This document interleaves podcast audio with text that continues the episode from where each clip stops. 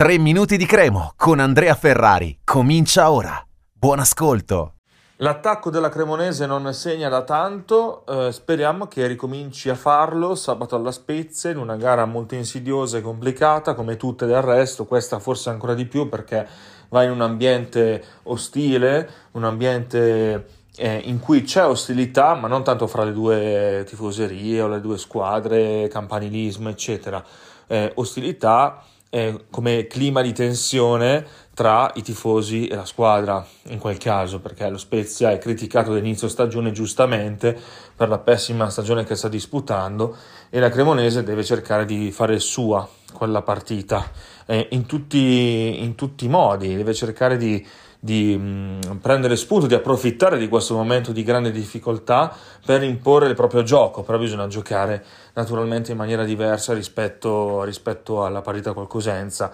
E in più c'è Falletti. Falletti può essere quel giocatore che va ad innescare l'attacco così come non è stato fatto nelle ultime uscite, eh, in cui comunque Coda è vero. Eh, a volte ha avuto le occasioni per segnare, tipo a Palermo gli hanno annullato per eh, forse un centimetro il gol, eh, l'altro giorno ha avuto una palla gol pronti via con la gran parata di Mikai, quindi Coda credo che non debba neanche mai essere sostituito, io sono di questa, eh, di questa fazione, io la penso così, eh, penso che se Vasquez perde tanti palloni in mezzo al campo, per quanto sia Vasquez e lo adoro come giocatore, eh, a un certo punto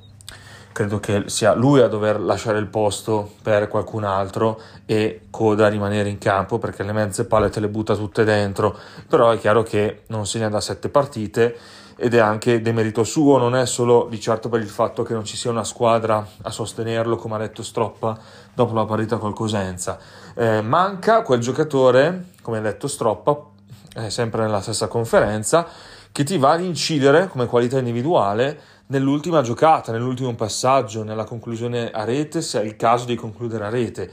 Falletti può essere quel giocatore, magari non è velocissimo, però ha grande qualità tecnica ed è il giocatore che meglio di tutti insieme a, eh, insieme a, a Buon Aiuto, che però è fuori per molto tempo, eh, ti può cambiare un po' le cose in quel ruolo lì di rifinitura, eh, giocando in realtà partendo da mezzala e, e quindi c'è tanta attesa per Falletti e anche un'aspettativa piuttosto elevata, alta. E c'è anche bisogno che le fasce ricomincino a correre, a correre seriamente e ad incidere come hanno fatto per larghi tratti in questa stagione, perché poi credo che l'unico modo per vincere contro una squadra già in difficoltà timorosa, impaurita, sarà così all'inizio, anche se esperta in alcuni uomini, sia proprio, mm, eh, sia proprio giocare con spirito offensivo, con qualità, che ce l'abbiamo, e andando a cercare la qualità di Falletti che credo giocherà subito dall'inizio e poi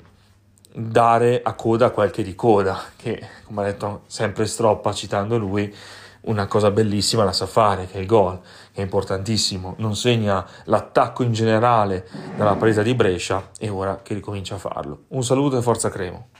Per oggi 3 minuti di Cremo finisce qui. Appuntamento al prossimo episodio.